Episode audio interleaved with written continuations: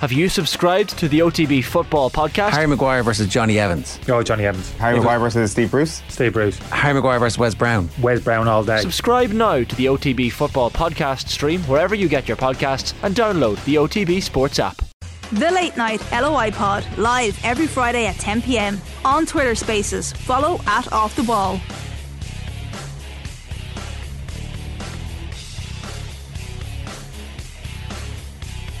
League of Ireland late night. It is Nathan Murphy with you, and I am joined, I hope, and I think, by Shane Keegan and by Johnny Ward. Good evening, Shane. Nathan, how are you keeping? I'm very well. It has been quite the night in the League of Ireland. Shamrock Rovers, for the second Friday night in a row, have been beaten. The champions this time going down 1 0 to St. Patrick's Athletic. Chris Forrester with the goal. Cracking atmosphere at Richmond Park, but a 1 0 win for St. Pat's, who, despite their struggles of the past week, suddenly find themselves level on points with Shamrock Rovers. Derry City, top of the Premier Division after four games, a 1 0 win away at Shelbourne. Patrick McEleney, the only goal in that one. Drogheda United, what a night for them. First win of the season, a 4 2 victory against UCD, while it finished 1 all between Finn Harps and Bohemians.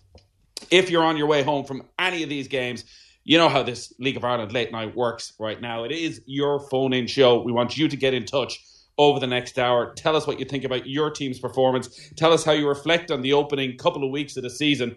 Are things going as you would expect it? Are they going a little bit better? Or are some frustrations starting to creep in, particularly if you're coming home from Richmond Park as a Pats fan who maybe you're a bit confused by these opening performances, and likewise as a Shamrock Rovers fan, wondering what the hell is going on on these Friday nights. But first, I think there's really only one place to start, and that is at Terryland Park in Galway, where Johnny Ward, I believe, has finally made it to a game.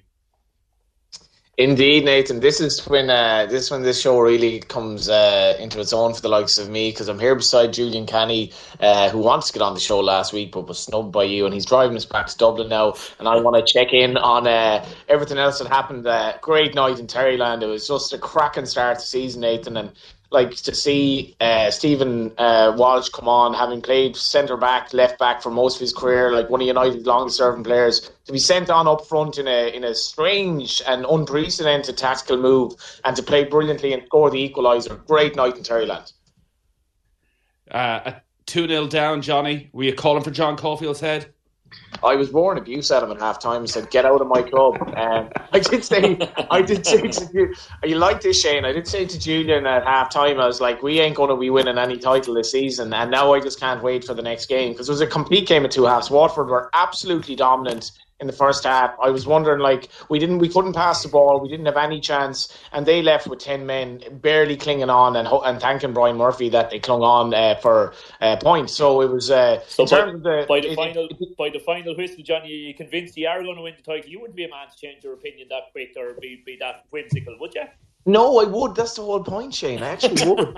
um, I think I think the spirit that they showed in the second half is just like we we're in the title race, and I put it that way. And if we have a title race in the Premier, I think we might have won in the first as well. It was a brilliant battling performance, but good good bits of quality in the second half from United, which was very encouraging. Johnny, the the other thing I feel obliged to say because you've given Stephen Walsh such a build up there is uh, I've I've also seen I've also seen Walshy playing goal. I was at I was at a game one I was at a game one night when he was playing for Mervue and they had no sub keeper on, on the bench when the keeper got sent off. So he, he jumped in goal and did a good job there. So he really is the ultimate jack of all trades. Yeah, I was like he was kind of preferred a bit Nathan to Alex Murphy uh, in some games last season, and uh, you know particularly towards the end of the season, which frustrated me. But like when when he did come on, we were saying we do remember Walshy playing up front, like must be 10, 12 years ago at this stage, and he wasn't bad. And Alex Murphy was amazing at times tonight. I mean, what a prospect! But Walshy, he he took his goal so well, like he was he really took it like a striker. And uh, there was a beautiful moment at the end of the game. It's a photo I put up on Instagram where he came over to the near side where there were like there were about two and a half thousand at the game. Came over to the near side of the ground, was greeted by his two kids, his young son and daughter, hugged them, brought them onto the pitch, and John Caulfield came over and gave him a hug, and it was just a great end to a beautiful night.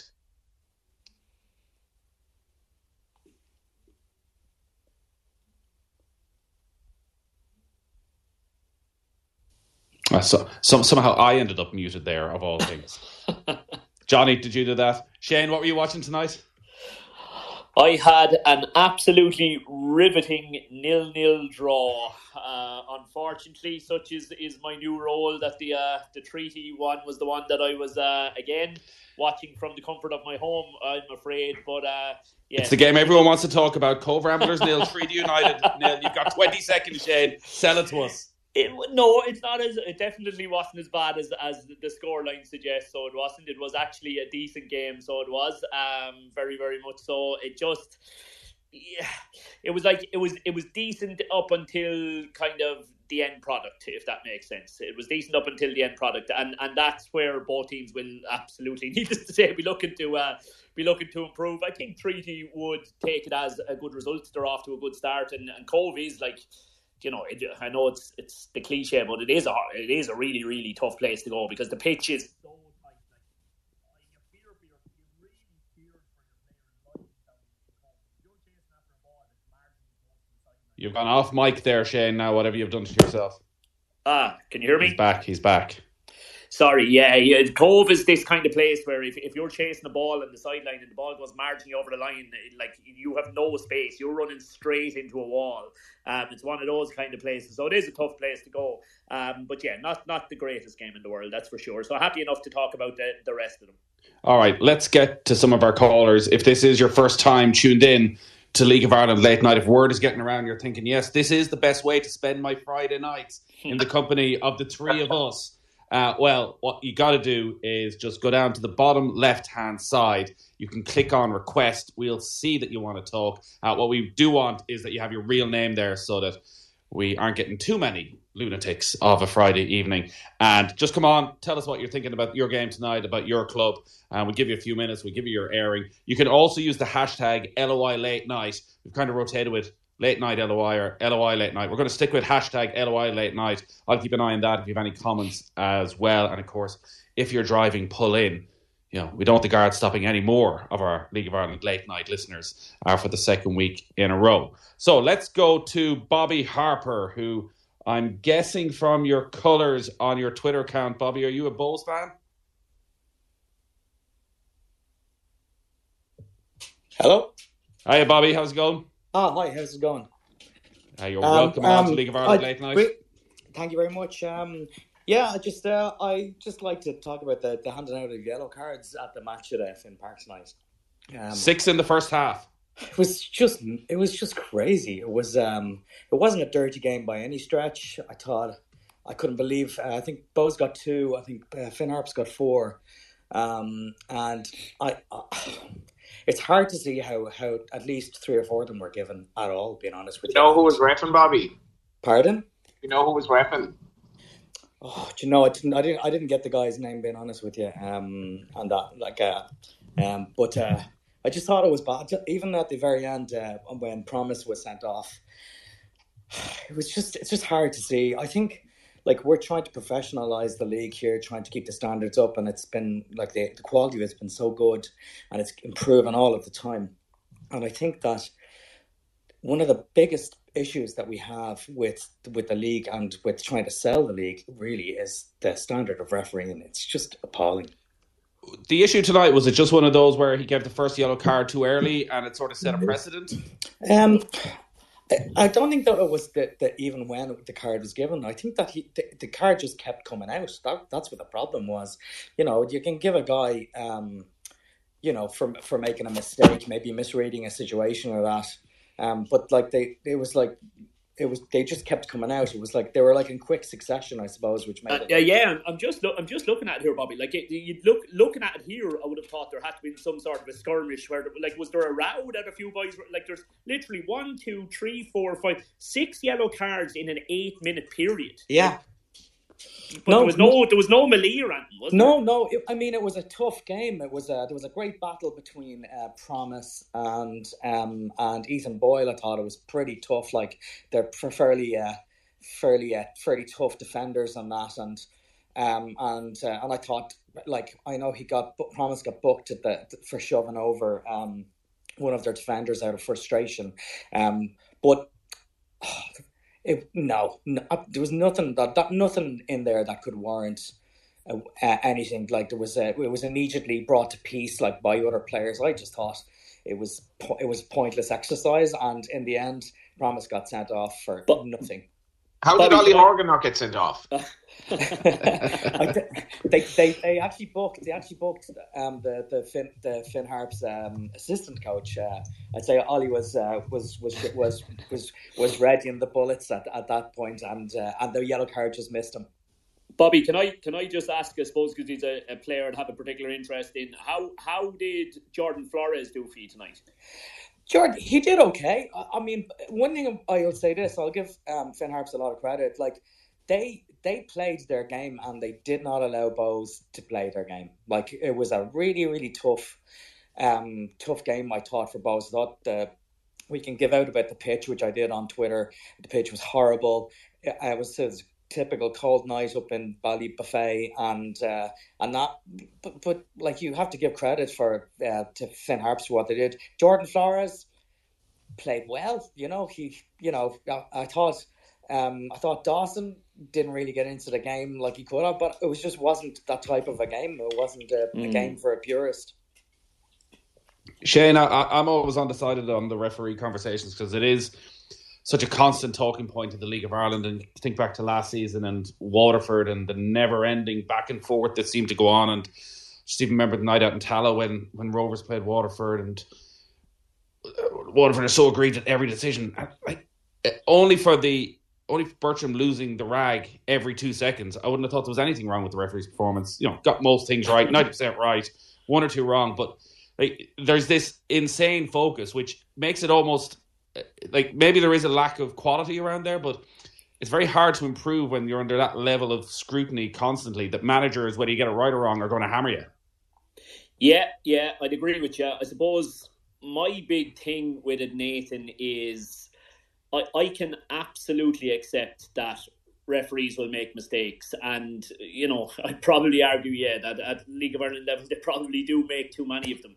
For me, the big, big thing is how they conduct themselves as a person on the pitch. I mean, you can you can have uh, you can have a referee who has a bad night, but so long as I just I just love a bit of communication from them. Like there's a reason why Alan Kelly was head and shoulders the best referee in the league. Like uh, he, could, I suppose one better way of putting it, he he's the sort of fella that when you met him, you actually wouldn't mind going for a pint with him he could nearly have screwed you over and you'd still have brought him to the pub and, and bought him a pint because he just yeah. had a communication style. Uh, for me, I know some people disagree, but for me, Neil Doyle, I, I like Neil Doyle for that same reason. Neil Doyle, again, he won't get everything right, but you know, he'll explain to me what his thinking was, and he will say, "I might have got that wrong, but here's what I was thinking." And once I'm getting that as a manager, once I'm getting that, I'm reasonably happy. I know for fans, it's probably a different take. I, I know a couple of referees, and uh, I, I, I think what Shane says is spot on. It's the referees who are aloof and arrogant and don't explain themselves. Like we all make mistakes. Refereeing is extremely difficult, and you're talking about the faster the game gets,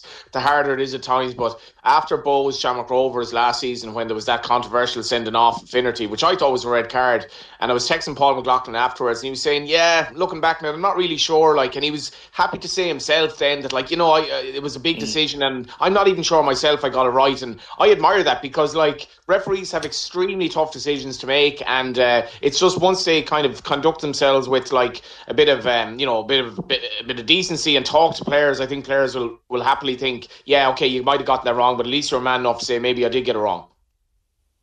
Uh, did he know you were going to repeat what he told you? Um, it's, it's, a year ago now, so like we probably don't care. Um, Is that funny, the statute I, of limitations for referee conversations?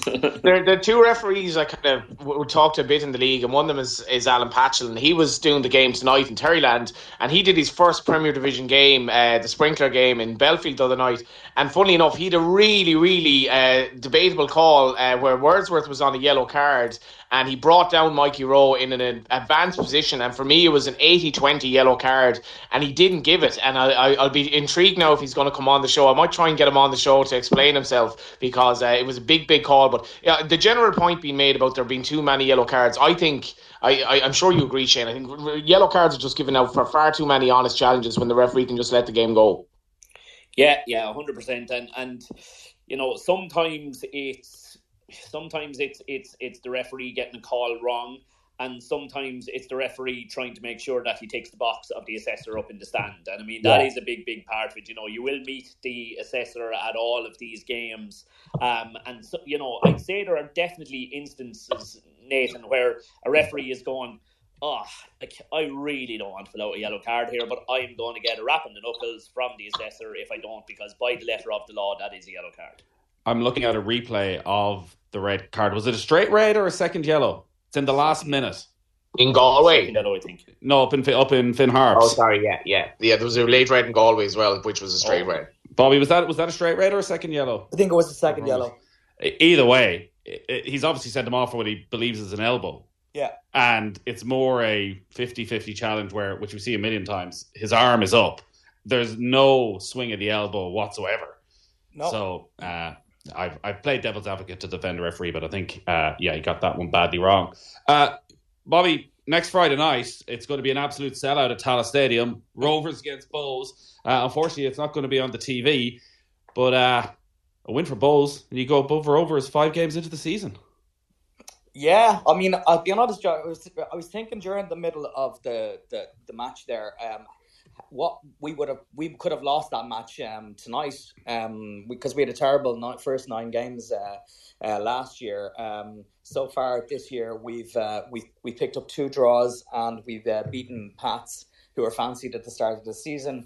Um, I think going to Shamrock Rovers after them losing two in a row uh, is going to be very difficult for us. Um, but I think on a good pitch, and I think if we play like we did against Pats, and that's that side that we have will have had an, you know another game tonight to kind of gel. Um, I know Max, Max Murphy made his debut tonight, so guys are getting some minutes on. I think um, I think we'll put it up to them next week. All right, Bobby. Thanks a million. Call in again to League of Ireland late night. Bobby, there are watching Finn Harps against Bohs, where it does seem the referee is going to be the main talking point. We had a scatter of yellow cards in the first half, a late red card as well. We'd love to get some Shamrock. I don't think we've had a Shamrock Rover supporter on yet. Have we had one? I think we might have had one on the first night, but two wins from four games beaten tonight by St Patrick's Athletic after the defeat to Derry last week. Chris Forrester scored the only goal tonight. It looked like an absolutely cracking atmosphere, full house down at Richmond Park. I know you two didn't get to see the game. I was watching it. And while Rovers were probably the better team in the first half and created a couple of good opportunities for Ronan Finn and Danny Mandroiu, it wasn't vintage stuff again. And even when Forrester got the goal, you sort of expect Rovers as what we think and what we believe to be the best team in the league with all the attacking talent they have, with all the experience they have, that they go and lay siege on that St. Pat's goal and never really happened. Just the one point for Pat's Nathan. I thought Forrester was exceptional. The front front two never massively got into it. Uh, I didn't think uh, the goal. I don't want to say it was against the run of play. It was from a set piece. It was poor defending for the set piece uh, for Forrester to get the goal. Uh, it was more, I think, on Rovers and, and who didn't perform. You know, Jack had a you know much quieter game than he had on Monday night. Probably summed up by a free kick right at the end, pretty much the last kick of the game, a free kick on the left hand side of the penalty area, literally an inch outside the area. Everybody is piled into the box waiting for this special delivery. And it has gone about 300 yards straight over the top of the crossbar. And maybe we're seeing some, some, of the signs of some of the issues, uh, Johnny, that Stephen Bradley faces because a lot of people were wondering what Graham Burke's celebration was like on Monday night when, you know, I need to be on the pitch. He was back on the bench despite two goals off the bench already. Uh, Danny Mandroiu was taken off through the second half to be replaced by Graham Burke. He didn't look happy coming off. It looked as though the Rovers backroom team were having to have a word with him. So it, it, it, it's not perfect at Rovers, and there's an opportunity for Bohs next Friday night. Yeah, like that. I think that was the one thing people, and you may have said people were clutching at straws. The one thing that they could pick on Rovers this season, say like they have so many midfielders and you know attacking players that, that they have to keep happy. But um, I don't know. Like I was probably accused of writing a bit too much into the President's Cup, but I thought they were they didn't look great that night. I didn't think they looked great in general in the league since they've. And if, if Pats had lost tonight, Nathan, they'd be they'd have dropped nine points out of twelve. And the fact that Rovers have already lost two games, it really sets it up nicely. And this will be a little bit of a challenge for Stephen Bradley because you know you can see that whatever the Graham Burke celebration was about, he didn't look happy. Um, and a lot of their players are probably you know, they want to play every week and they're probably playing a bit in and out as a consequence of that. And Jack coming back in, as much as Jack is brilliant, that does kind of move the jigsaw pieces around a bit elsewhere. And it's a massive win for Pats. And despite the fact Eoin Doyle has yet to score in four games, um, they'll be happy enough after the week they've had.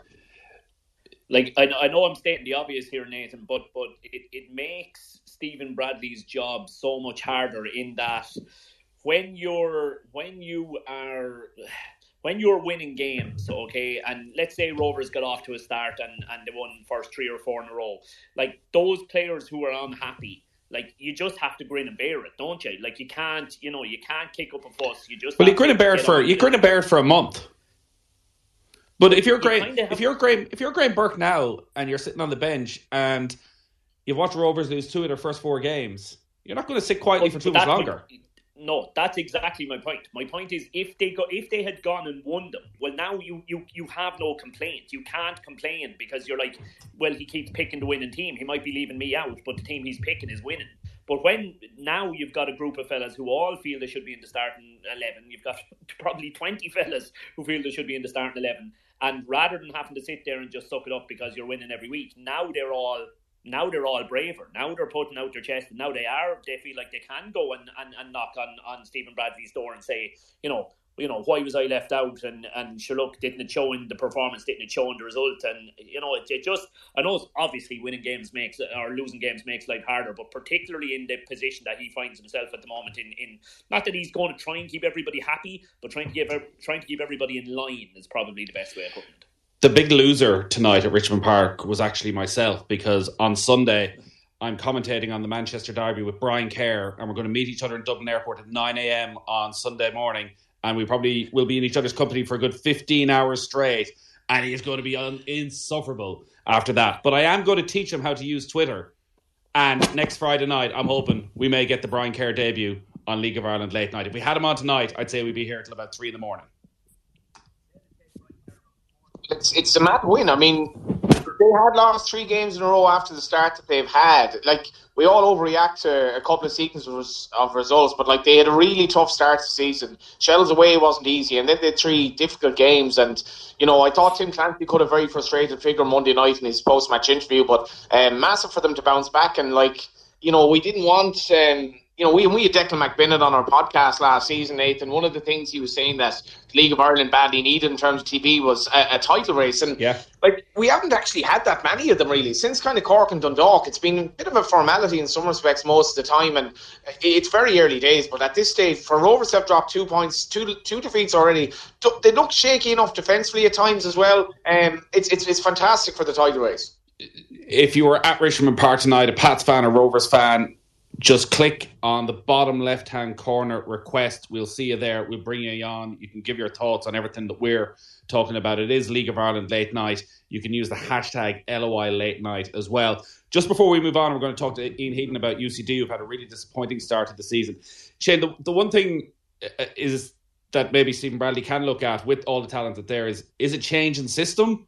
So he's playing still with the 3 4 2 1. And almost in every game this season, the wingbacks, it, it feels like they've really struggled. And that down that left hand side in particular, Farrugia again has picked up another injury. Uh, Andy Lyons tonight, they're asking them to play so far advanced that they're constantly being caught on the counter attack. Do you look at the Rover squad at the moment and think there is another way of playing?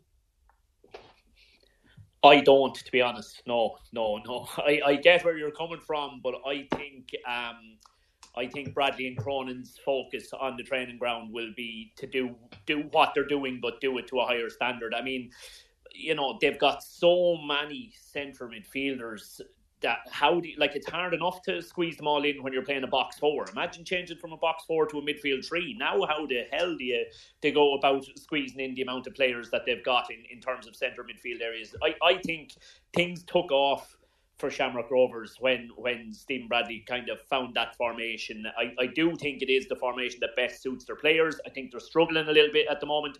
I don't think that'll lead him to abandon the system. I think it'll lead him to just try. And why is it not working at the moment? How do we do this better? I, I would be really surprised to see him abandon the shape. To be honest, with you. Junior was pointing out as well, just on the way to the game, they're not absolutely loaded with defensive cover in the central three positions. The the sub goalkeeper isn't isn't especially highly rated. We're at the man, who himself didn't have a great season last season. So like, if you look at Pats, Pats have plenty of cover in terms of their, their sub goalkeeper was a good goalkeeper, a very good season last season.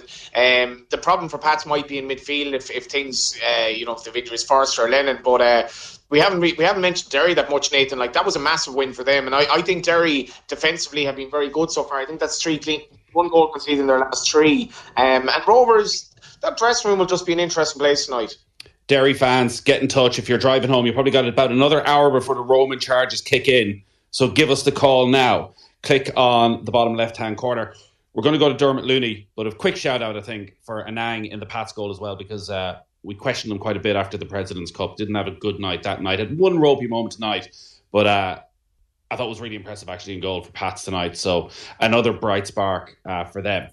Uh, Dermot Looney is with us, St. Pat's fan, uh, a happy St. Pat's fan, because as Johnny said, Dermot, you know, if you had lost tonight, it's three defeats in a row, and after all the, I won't say hype, but there was an expectation the Pats maybe, maybe could be one of those clubs to run Rovers close, and here you are, four games in, level on points with them. Yeah, hi lads, how are you? Um, the show is great, by the way. Keep up the good work, uh, and hello to Johnny. Um, look, I think Pats were excellent tonight. I think one thing you mentioned, Nathan, and I think something that's absolutely worth noting for, for any fan who maybe didn't get to see the game was how good Chris Forrester was. Um, he was by far the best player on show tonight. I mean, we're all having a bit of a laugh saying how much better he was than Jack Byrne. Jack Byrne showed, showed a few touches of his class. I think that last kick he had, though, was being found down at the Black Lion uh, at the crossroads in Inchicore. Um, but Forrester was just magnificent tonight in terms of his fitness, in terms of getting stuck in, which is, you know, an element people have criticised him about. But if we watch him closely in the past couple of years, he's really added that to his game in terms of his tackling was fierce tonight. He scored a headed goal, which is rare enough for him, and he was excellent. But J- Johnny mentioned there about Jamie Lennon. Now Jamie Lennon didn't play tonight; he wasn't on the bench. So young Adam O'Reilly, who's on loan, um, started in centre midfield with Forrester, and I thought he was absolutely superb as well. His energy was was brilliant. Um, he, he helped kind of get the ball from the back four, which has been a problem for Pats in the past few games, uh, and run the show, and that energy kind of helped him. So look, you know, Rovers could have scored, certainly had a few chances, but but I thought Pats were decent. Did a, did a Banquet come back in? No, Banquet wasn't playing at all. Johnny didn't come off the bench. He was on it. Um, and I think a lot of people expected a Banquet to come in at right full for Pats.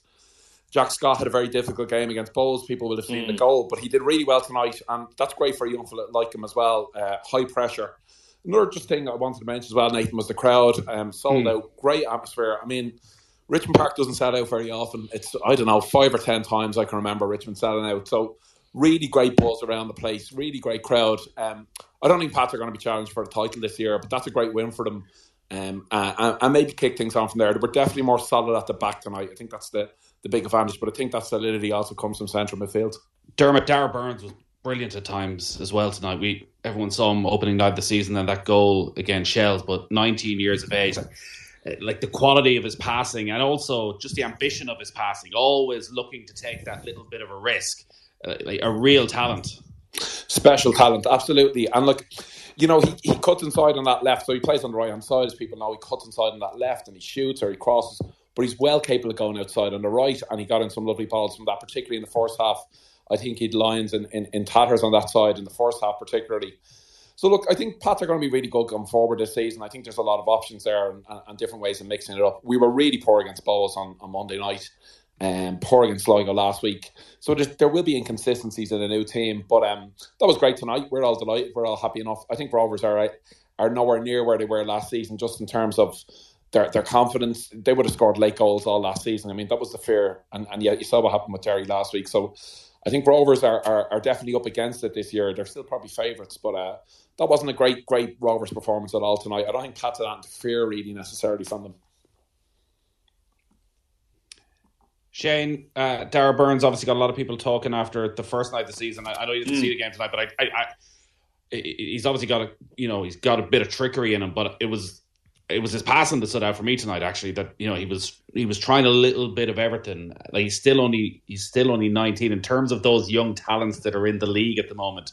Where's he for you? All right, right, right up there. Um, like, it, yeah, your description of it is, is good. Whether it's whether it's going at players or whether it's trying to, to find the pass. I mean, like the word. If you if you were to sum up Darragh Burns in one word, it's it's it's fearless. Like he is just completely fearless. Like he seems to play with a complete kind of freedom that you know I don't care if something goes wrong here or there. I'm just keep giving me the ball and I'm going to keep trying to make something happen.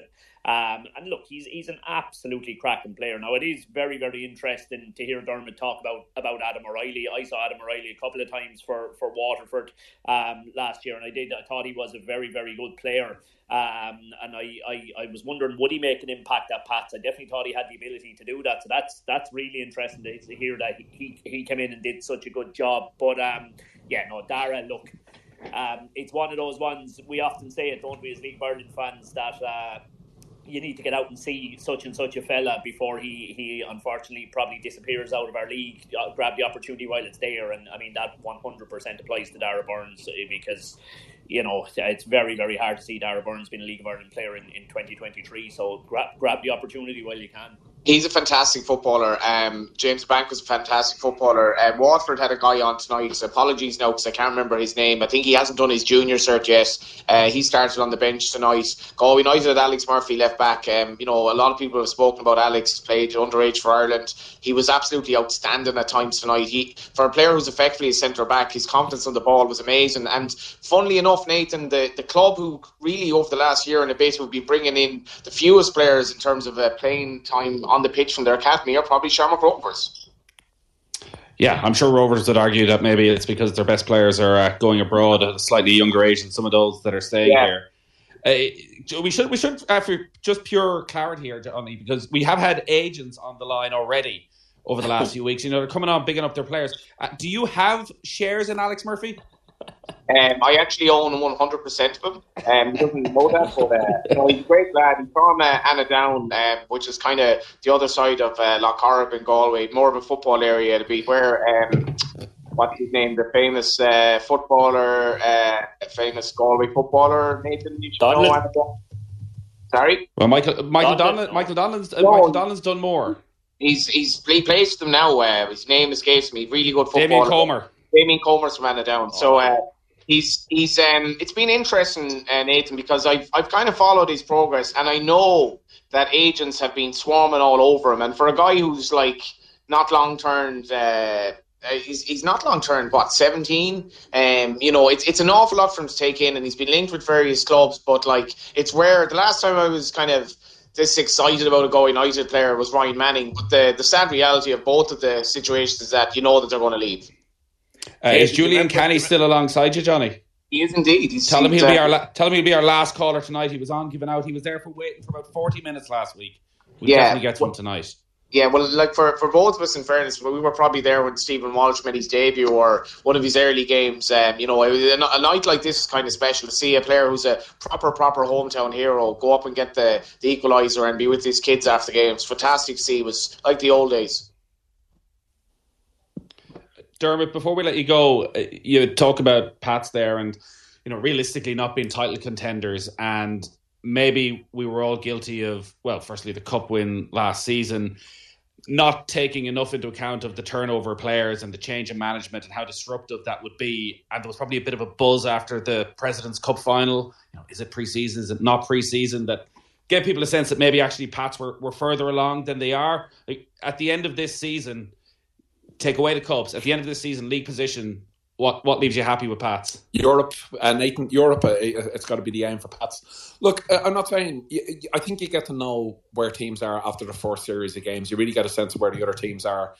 Pats of Paddy Barrett, for example, to come back in. I think he's really going to make a, a difference when he comes back in at centre half because there's just a little bit lacking there in terms of the defence and there's also a little bit lacking in terms of the midfield directly in front of them. Um, and Adam O'Reilly, as, as Seamus pointing out there tonight, was, was very good in that kind of sixth role, and maybe is going to be starting there, I think, for, for the weeks to come. But it will take Pat a while to gel. I think that the fans at, at Richmond are a little bit more patient than, than fans not too far away from us. Um, and I think people will wait, oh, you know. Geez. I think people one will late wait. dig, one late dig in there. It has to be done. Man. It has to be done. Derby win. You have to do a bit of slagging.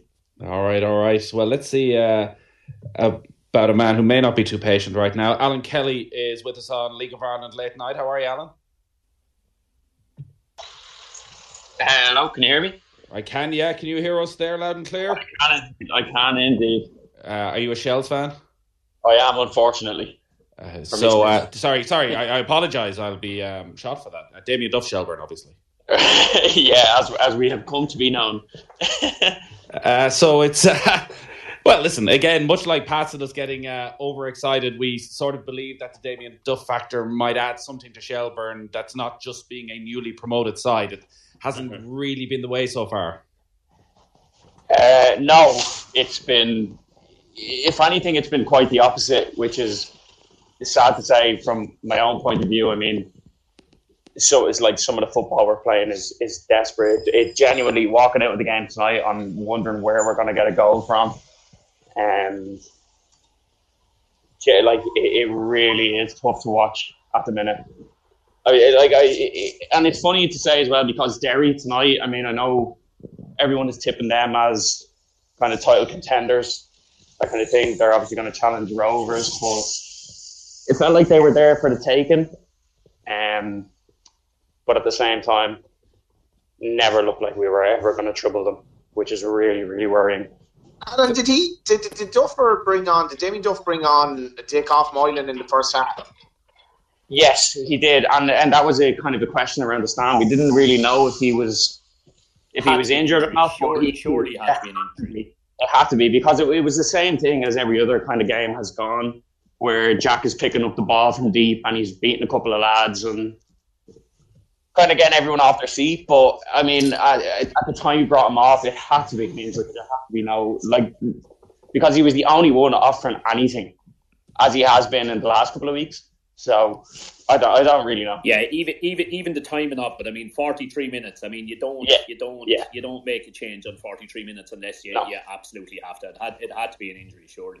I guess yeah. Alan, you you got to be realistic as well. Like you're playing Derry, uh, you lost to Pats and Derry. It's not the end of the world. You got four points otherwise. No, not not at all. It's not the end of the world. Um, but I mean, but also standing there and watching it, like they do look like they, they can be beaten, which is the which is the sad thing about it is that you, you can get at them. Um, but like it's just so disappointing that we offer absolutely nothing when we turn the ball over and go forward. It, like there is nothing there.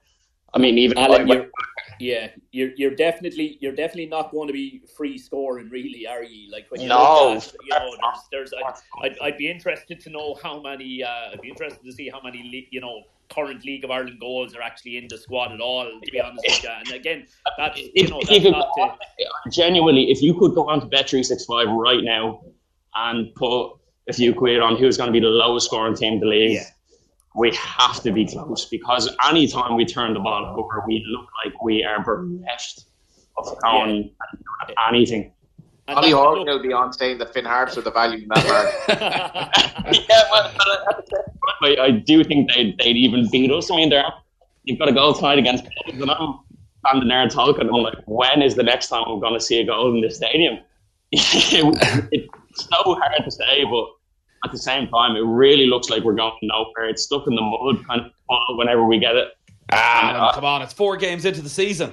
It is at the same time. It is, and I'm trying to be optimistic. Even when we, we go one 0 down and we're turning it over, and there's so many of us there, which is great to see. Because you know, I mean, in years gone by, especially with being such a yo-yo club, like you know, um, Alan, answer me this: If Ian Morris was still in charge and Shels had four points from their opening four games and had played mm-hmm. the way they had played, would you have been more satisfied than you were under Damien Duff, where because of Damien Duff, the footballer, and the dream and the magic that goes with Damien Duff, your expectations have just been raised unrealistically?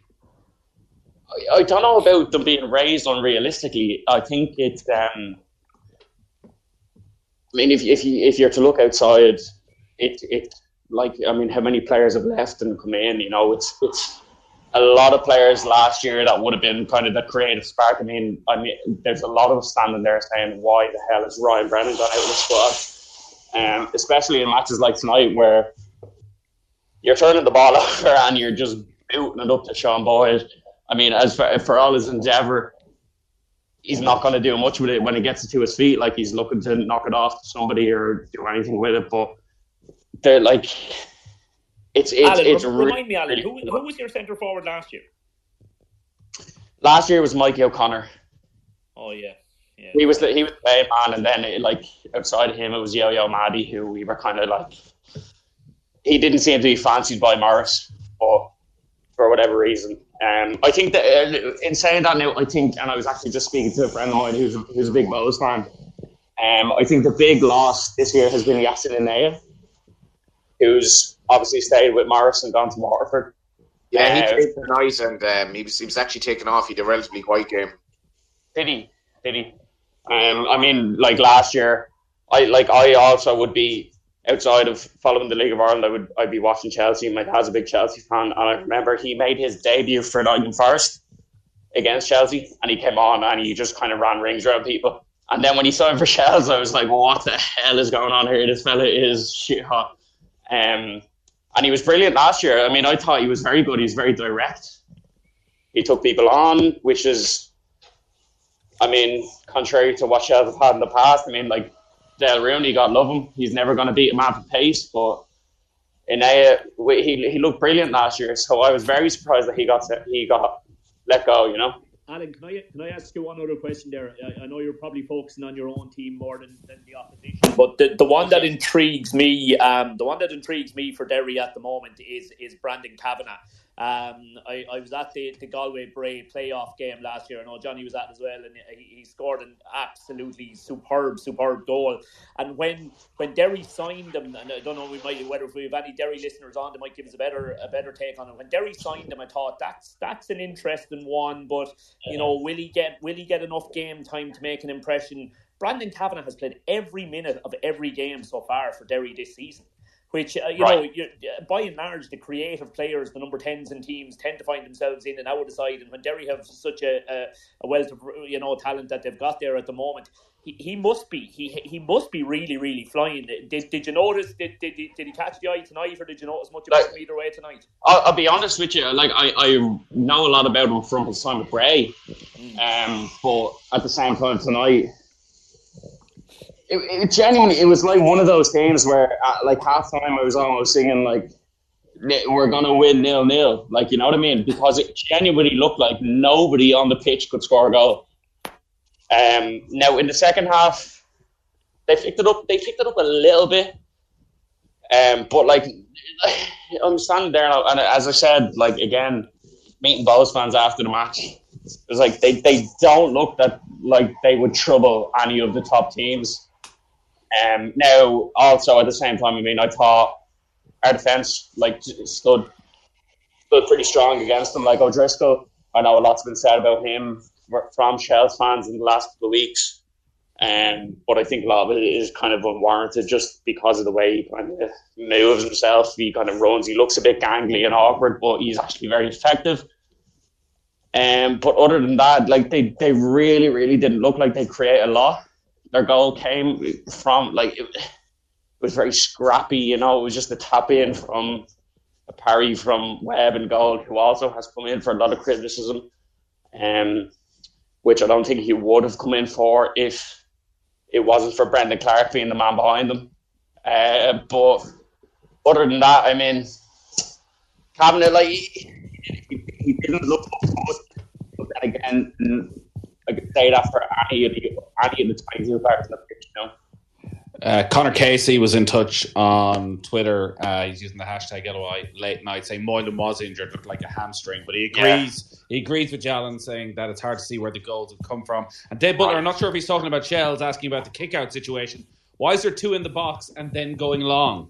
I, don't- I really, really don't know. And It's it's, a modern phenomenon. It really is because I was standing there at half time and I was about to get my chips.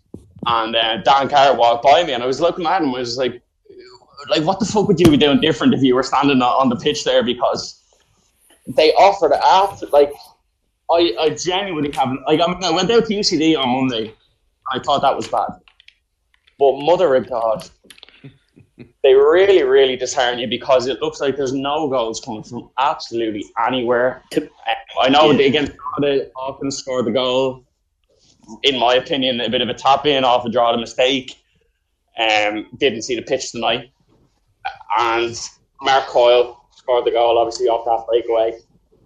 who, without like without trying to be too harsh, is probably a bit. He was brutal tonight. Brutal against Drogheda. I'm What- glad you weren't, would I'm be- glad you weren't what too would harsh. harsh? I'm not sure. I hope he's not listening. But I'm not trying to go for his throat or anything because I do think he's a really good player in in the position that he's meant to do, as in like kind of sitting in front of the back and just kind of breaking things up and knocking it off. Aodh Dervin, I do have to say, he's becoming a quick fan favourite. Um, outside of that, they they like it really does look worrying. And I know they like we've done Dundalk next week, and then we have Bohs on Monday, and it's just like, where on earth are we going to go? I only hope you have that lovely dog. You're gone, Johnny. Johnny Lost you, had Johnny. some words of wisdom. Uh, John's on the plane again, is he? yeah, God knows. God knows. He's on the bus. He's probably been sent, as long as he's not in my house in Galway, which is always my concern and things like this. Johnny Ward, just for the League of Ireland late night listeners, just just to let him know, uh, every so often on a Friday night, I get a text at uh, half 11 from Johnny Ward sitting on my couch in my home house. In my home house, with my mother having just made him a cup of tea and a sandwich. He's like, "Oh, I'm staying the night." Now, there's nothing like going on as far as I know. But uh, yeah, he's basically the favorite son now. It's very upsetting. I don't even have a bedroom there now. It's now Johnny Ward's room. Pictures of Johnny around the house. It's very upsetting. You're better Uh, off. Better off. Uh, Alan, great stuff. Thanks a lot for uh, calling Cheers, into. League of Ireland Yeah. late night. If you want to get on, we're going to rush through a few All more callers. Uh, just click on to request down in the bottom left hand corner and we'll get to you. Shane, just before we move on from Bowes, uh, like Damien Duff is four games into his first job in senior management. Is it not understandable that maybe he is being quite conservative and quite defensive and sort of building from the back? Of course, they. Hundred percent. Of course. Look, I mean, I I said at the start of You're gone now, Shane. We're having all sorts of technical issues. You're not even on the bus. You're not even on the bus. Can you hear me now? I can, I can, just about. Okay. Yeah. Talking look, to your microphone there. I am, I am. I'm doing my best. I'm doing my best. Um, yeah, look, he, there's so many new players there, Nathan, for a start, and then obviously a new manager coming in as well. I said at the start of the season that Shels will have a far, far better second half of the season than they will first, and that's still the case. That's absolutely still the case. I mean, there'll be. I'd be very surprised. There seems to be some level-headedness over over there. There'll be nobody pressing any panic buttons yet. I don't think. You know. All right, let's go to Shane Kennedy, uh, who's been waiting to come in. Apologies to Ian Hayden, who's just hopped offline, a UCD fan who I'm sure is bloody frustrated with life after their defeat up in Drogheda. But uh, Shane Kennedy is with us. Welcome to League of Ireland late night. What do you got to say for yourself, I'm Shane? Fan. Can you hear me, lads? Yeah, absolutely. Let me guess. You don't know where the goals are going to come from. No, I, I think Duff has done quite well. I think he's he changed shape tonight, and I actually said to one of the lads last week, I was like, he's going to get better as as he has more video evidence of of kind of teams. He doesn't know the league too well, and he made a slight change. He went three in the middle, where we played two in the middle of the last three games, and he brought Brian McManus in, Toy at the coil, and and uh, Aodh Dervin. And I thought we like done like Derry have the best attacker in the league nearly like and I thought we just stifled them. They, they didn't have a chance. They barely looked like they were going to score and nil all at home to Derry. Like you have to be happy with that. And the goalkeeper makes look. He, he came in for some criticism off the fans, I think. But uh, obviously, a man said Alan said Clarkey was behind them, and it is a bit of a. I don't know if Duff going to be too clever bringing in a new young keeper, but like Clarkey's one of the best goalkeepers in the league. For me, there's no need to do that. But he tried, he tried So this is uh, Lewis Webb, who they brought in from Swansea. he kind Oh, of dives early, and I think he, he expected a kind of a bullet header, and it, it was a kind of a weak header, and he dived a bit early, and he kind of was down too low, and he parried it. I think from where I was looking at. Um, but yeah, we done well, and then we our goals are going to we're going to struggle to score with the with the forward players we have, but Connor Kane's go down left wing back. But he, like the system and the style of play he's playing, I think it's quite enjoyable to watch as it as a weaker team in the league. Like we're the bottom four team at the end of the day. People talk about us being full time this and full time that. We're not. We train in the morning, and he got rid of the players we got rid of from last year because they weren't fit enough. Like the lads will run all day. Like I think a lot was expected of Duff, but I, I think we're happy as you said. Someone I don't know if Johnny said about Ian Morris if he was there with four games in. four points on the board. Like, yeah, we drew with UCD and beat Drogheda, Yeah. but they're the teams we should be getting points against or be expected to get points against. I think Like the argument against is obviously that the lads who left were fit enough to win and to No, get promoted from the first sure. division no, last season. Sure. Look at look at Drogheda. Georgie Poynton was a fan favourite, and he played centre midfield Yeah. last year. Where's he playing this year? But Drogheda, he's back right back because he's not good enough to play centre midfield. And Shane, what you say about um, the goalkeeping situation very much interests me. And, and I know this might sound a bit crazy given that he's like 32 or 3, but I actually think Brendan Clarke is underrated as a goalie. I think he's a really, really good goalkeeper. And for me, he definitely he definitely had a gamble not starting him at the start of the season because of his experience as well as his quality. I, I'm pretty sure I said this after after the week one show, Johnny. Yeah, yeah. I, I mean, to me, Liverpool didn't cover himself in glory the first night either, so he didn't. And it, it's but to be honest with you, I'm I'm making the point less so on on uh, doubts around Lewis Webb, just more so on the lack of doubts around Brendan Clarke. I mean, he's Yeah. You talk you talk about safe pair of hands. You don't really get any safer. Like I mean, you know.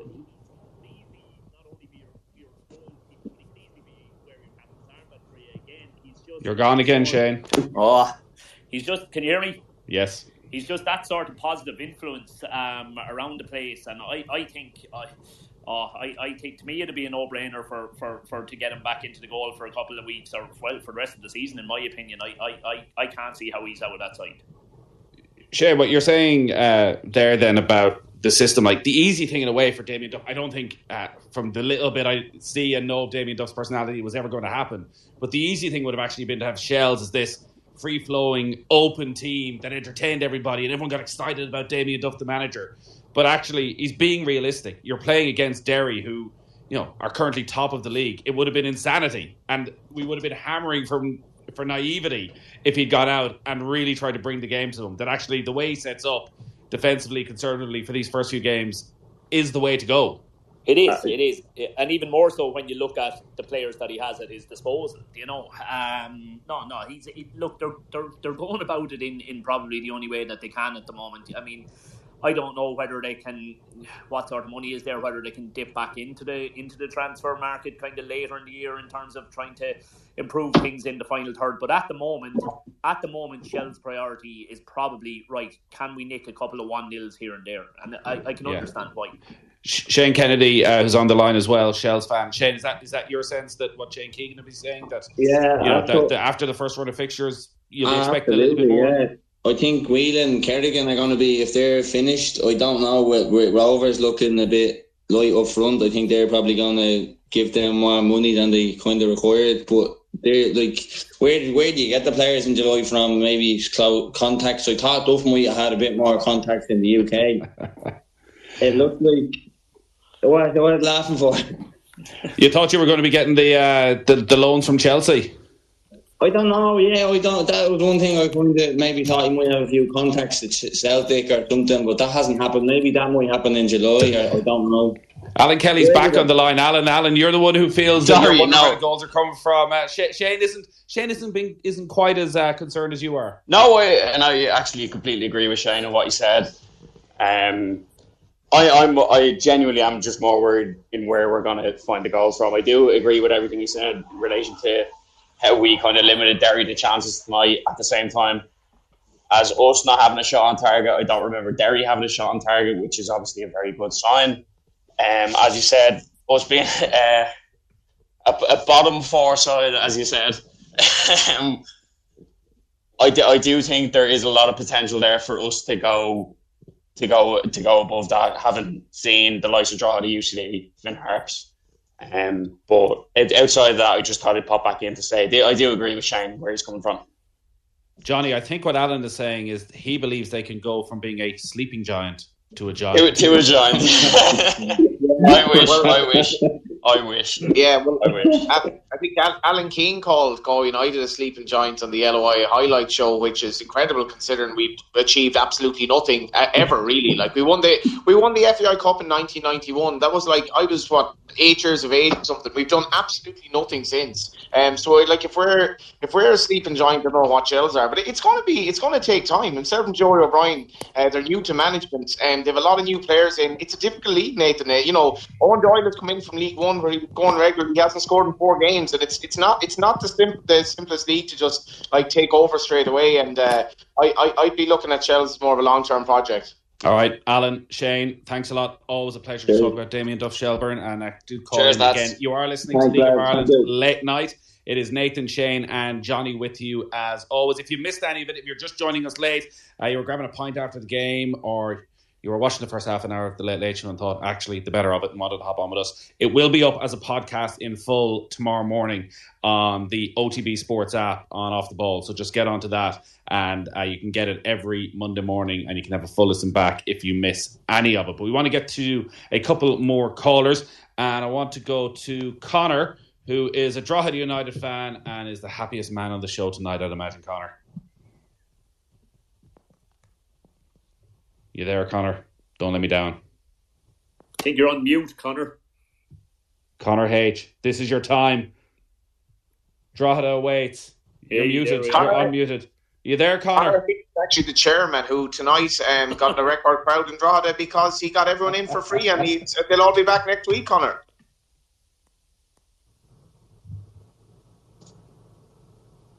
Can you hear us, Connor?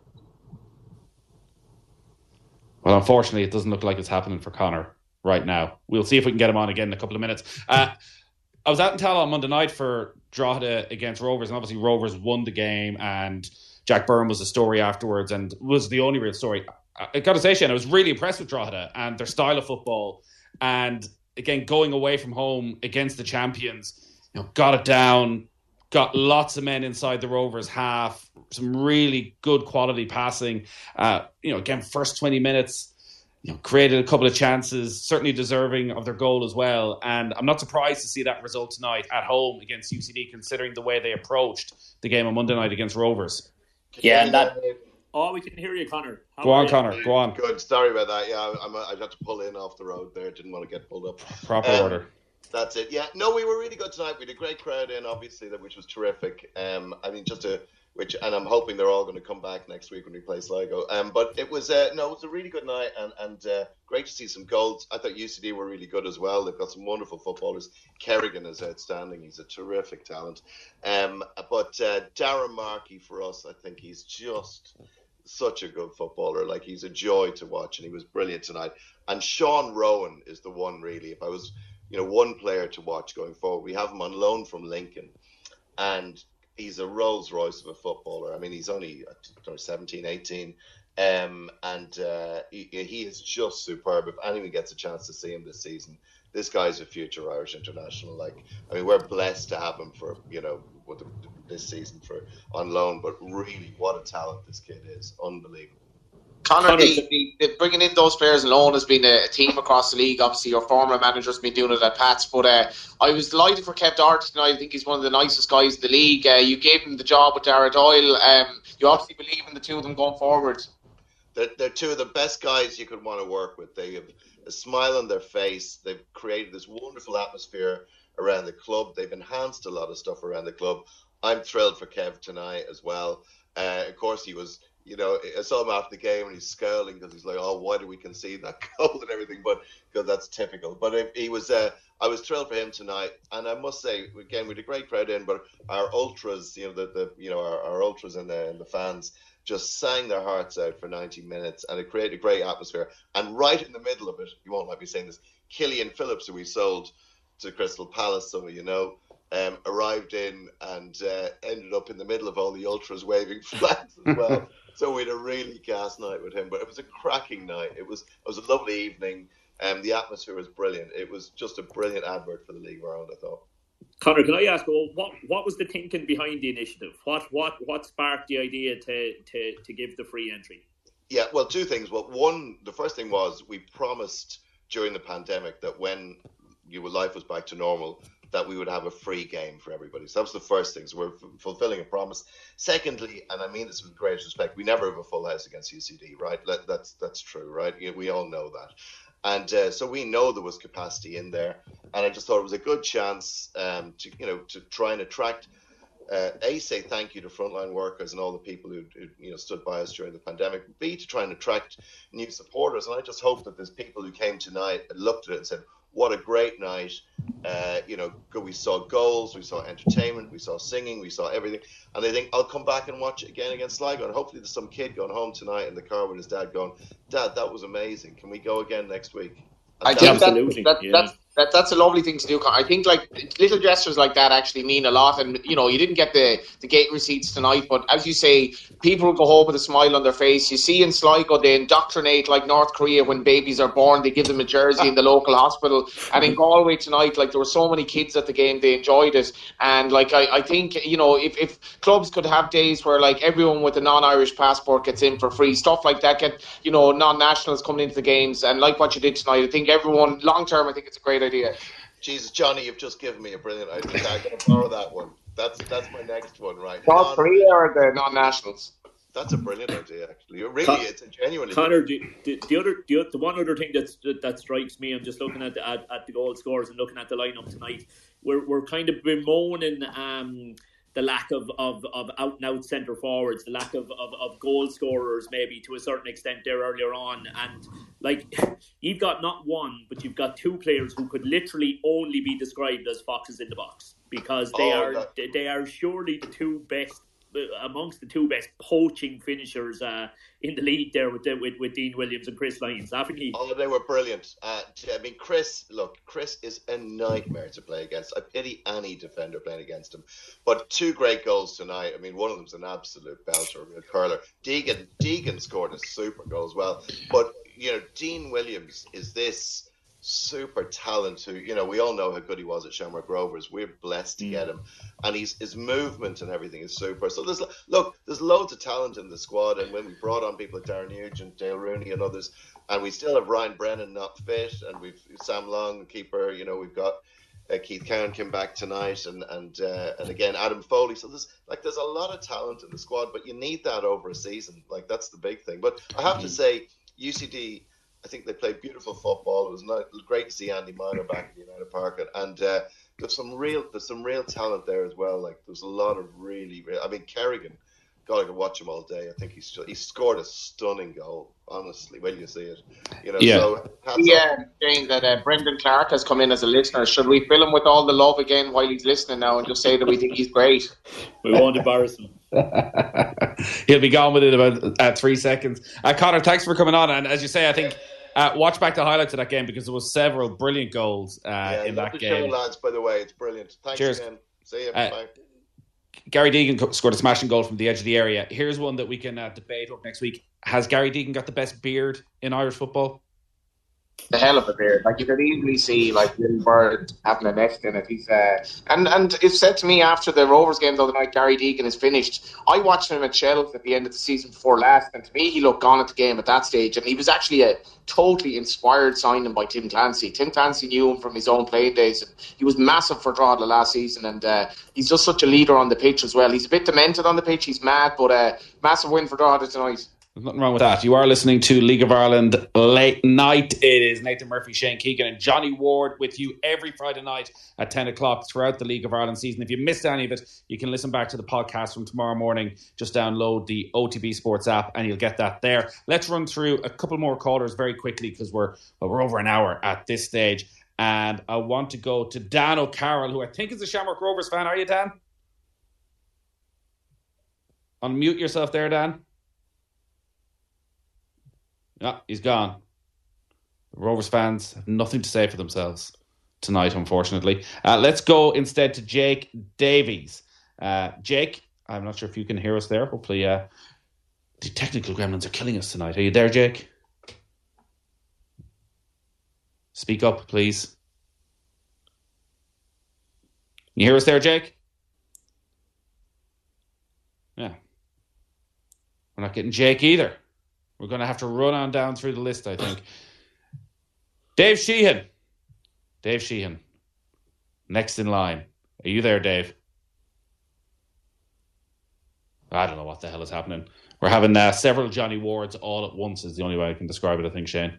You're on mute there at the minute, Dave. If you can come off, and you do seem to be come off, come off mute there, Dave. Or Jake. Ah, there he is. There he is. There we go. Phew. Got somebody at last. Yeah, I'm probably, I'm probably just, I just caught the tail end of Connor there, so I might be duplicating what he said. Um, but yeah, a big win, a big win for Drogheda tonight. I was there, obviously myself. Um, three cracking goals. Gary Deegan's and Chris Lyons were, were both fantastic, but Kerrigan's, if you see it back, probably a bit of a mix up between um, Colin McCabe and Keith Cowan. I think Colin McCabe came out unnecessarily and got caught, but it was a brilliant, brilliant finish from Kerrigan. Um, but you know, a, a, very important win for Drogheda. You don't want to go too long into the season without getting your first win, and it was a big one for them. So I'm sure Connor was delighted.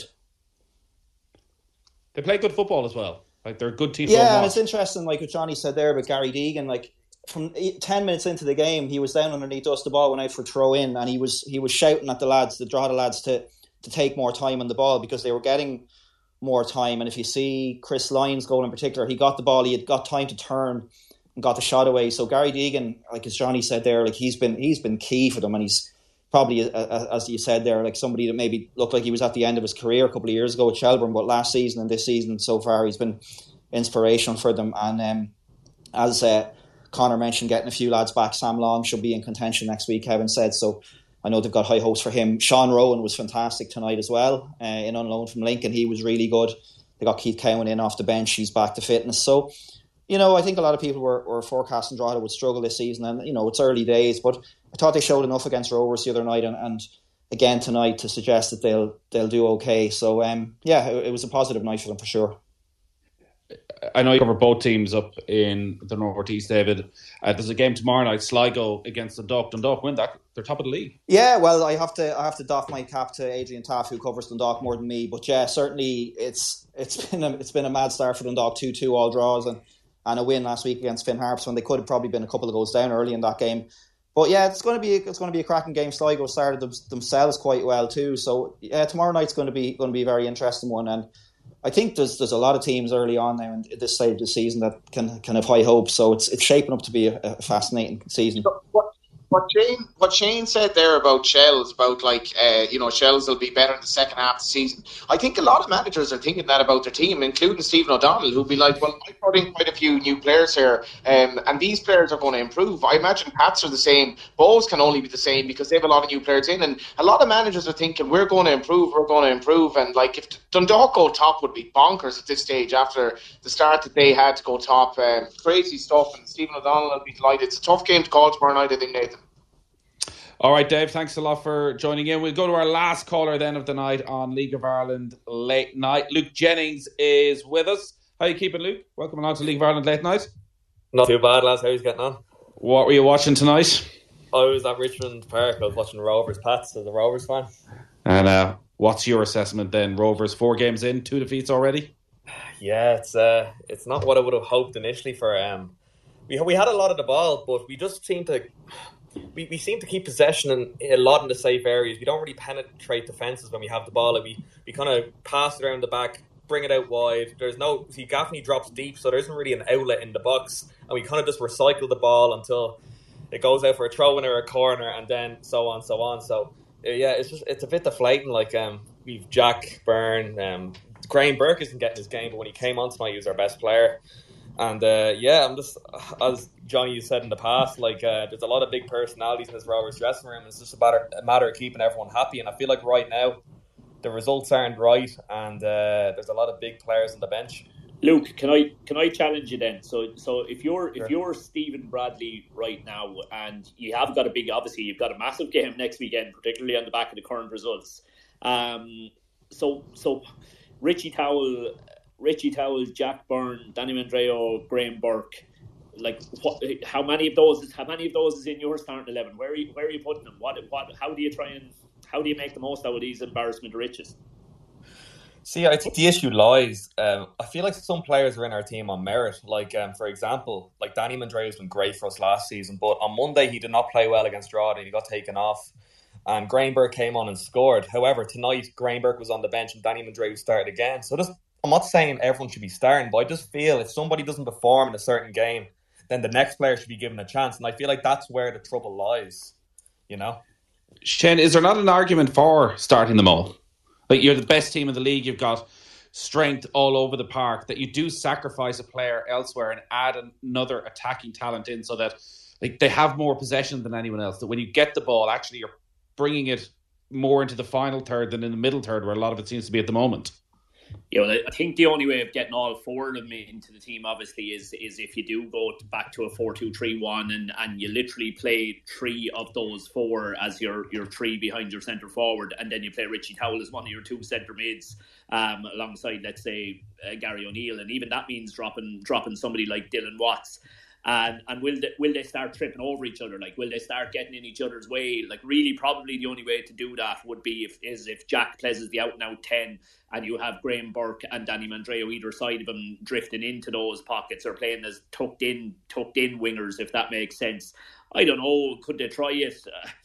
Look, I think you'd probably maybe get away with it against the bottom half teams, being that kind of all out attack. Um, would I chance it against Bohs? No, I think that'd probably be a bit too much attack attacking talent, but they probably do need to find a way to get three of the four of them into the team um, if they could, at least. I think all four might be slight overkill.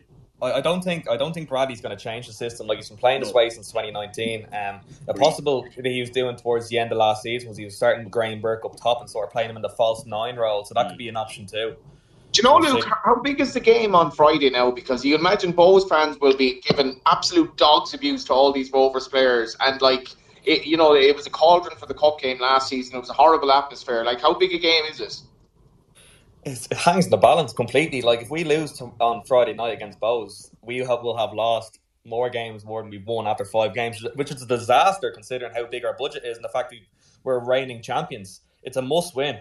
There's no question about it. You've already sold six thousand uh, tickets for Tallaght already. Like it's a huge game. Everyone knows the value. We we must win if we are to win the league this season because you know like Derry have had uh, finished in the top four last year. They've got a half a new squad and they have are two points ahead of us. And everyone was going to say, "Oh, Derry, we're going to bet in their new squad," but they, they beat us. They're two points ahead of us. So what happens when Derry start to get a settled eleven and they, they could be gone? So we just need to. I know we're not playing about Renee. We need to get some points on the board and just stay in the mix until the summer. And we need a striker, in my opinion. I think next Friday's League of Ireland late night is going to be tasty after Rovers and Bohs at a mm. packed Tallaght Stadium. Luke, thanks for hopping on League of Ireland late night. Thanks, lads. Thanks for having me. Cheers. We're pretty much done, but Johnny, are you still with Julian Canny? We are indeed. Julian, do you want to say something? Ju- Julian's waited 40 minutes last week. He's been stuck with you in the car all this week. Life is pretty grim for Julian right now, let's be honest. But Go that, United won. It's, oh, no, Galway United drew, sorry. 2 0 down. They drew 2 all. But four points in the two games. you got to be happy, Julian. It, it, felt like a win to me, Nathan, because I missed the first 15 minutes of the game thanks to Johnny. We were 1 0 down when I got in. What did so he do this time? up to 75 minutes, I saw we won 2 1. So. Well, sorry, that, that's actually not what happened at all. So I had arranged that we'd get in to the car park. Uh, I was let down, even though the Ban Garda, I actually recognised her from years back, and she said, "Yeah, no problem at all. Drive in." And then that didn't happen. And of course, my selfishness came in. I was like, oh, Julian, that's terrible. All the best. I'm going into the game. You can park 15 minutes away. And Julian missed a goal after a four and a half hour drive from Dublin. And can I ask you where you recognise the Ban Garda from? Um, Coppers. Yeah, you, you can ask. That is all. Coppers. CPs. Oh, but Julian was Julian was very uh, he was very uh, kind of selfless. We're, we're on the drive back now, and uh, I don't know, Julian. Like we're, we're, we're we've we've high hopes for the season ahead now. Ah, absolutely, yeah. I, I think on paper, you looked at the first two games. You're away to Cork and then home to Waterford. Were obviously looked like they were going to be our two challengers. We got four points from those games. We could have easily beaten Waterford tonight. Now, as Johnny said earlier, it was a real game in two halves. At half time, we looked desperate. You were kind of thinking, "Geez, Waterford are just going to win this, walk the league." But um, but now in the second half, like they have a lot of experienced players, but they're quite. Um, I think they're quite slow at the back. Like that Eddie Nolan playing and Anthony Wordsworth, who kind of ran the game for them, but he's quite slow. And so they conceded two against us tonight. They conceded two against Athlone as well. So I'm not sure um, how good Waterford are either. But like I'm delighted that we've got four points in those two games, and we're playing Bray next week now. And we know obviously Bray the week off now, but there's definitely a chance we beat them, and then we're kind of right up there at the top. And uh, yeah, confident for the season now. So I think Alan Patchell, the referee, is, is listening in as well, Nathan. And uh, you won't have the time to answer, Alan, but you should have sent Wordsworth off. You should have given him a second yellow, that is all. Well, as long as the referee in Finn Harps isn't listening in, I think we're all going to be all right. That's the main There's thing. no, Johnny. there's no way to get this on Talk Sport, Nathan. There's no way the referees are listening into Talk Sport in the UK. This is where we, this is where we trump them. All right. Well, that I think is pretty much it for this week's League of Ireland late night. Julian and Johnny, safe trip back to Dublin. Thanks, Nathan. All the best. Thanks, Uh, Shane Keegan, thank you as always. Cheers, Nathan. Thank you to everybody who called in once again tonight on League of Ireland Late Night. We're back every Friday night live on the Off the Ball Twitter Spaces from 10 o'clock. Remember, it is your show, it is your phone in. We want the listeners on, we want the supporters on, giving your opinions. Just click that little request button down on the bottom left hand side, and you can come on live with us any Friday night. And I think next Friday night is going to be a big one with that Rovers Bohs clash at Tallaght Stadium. If you missed any of it, if you logged on late, the full show is going to be up as a podcast tomorrow morning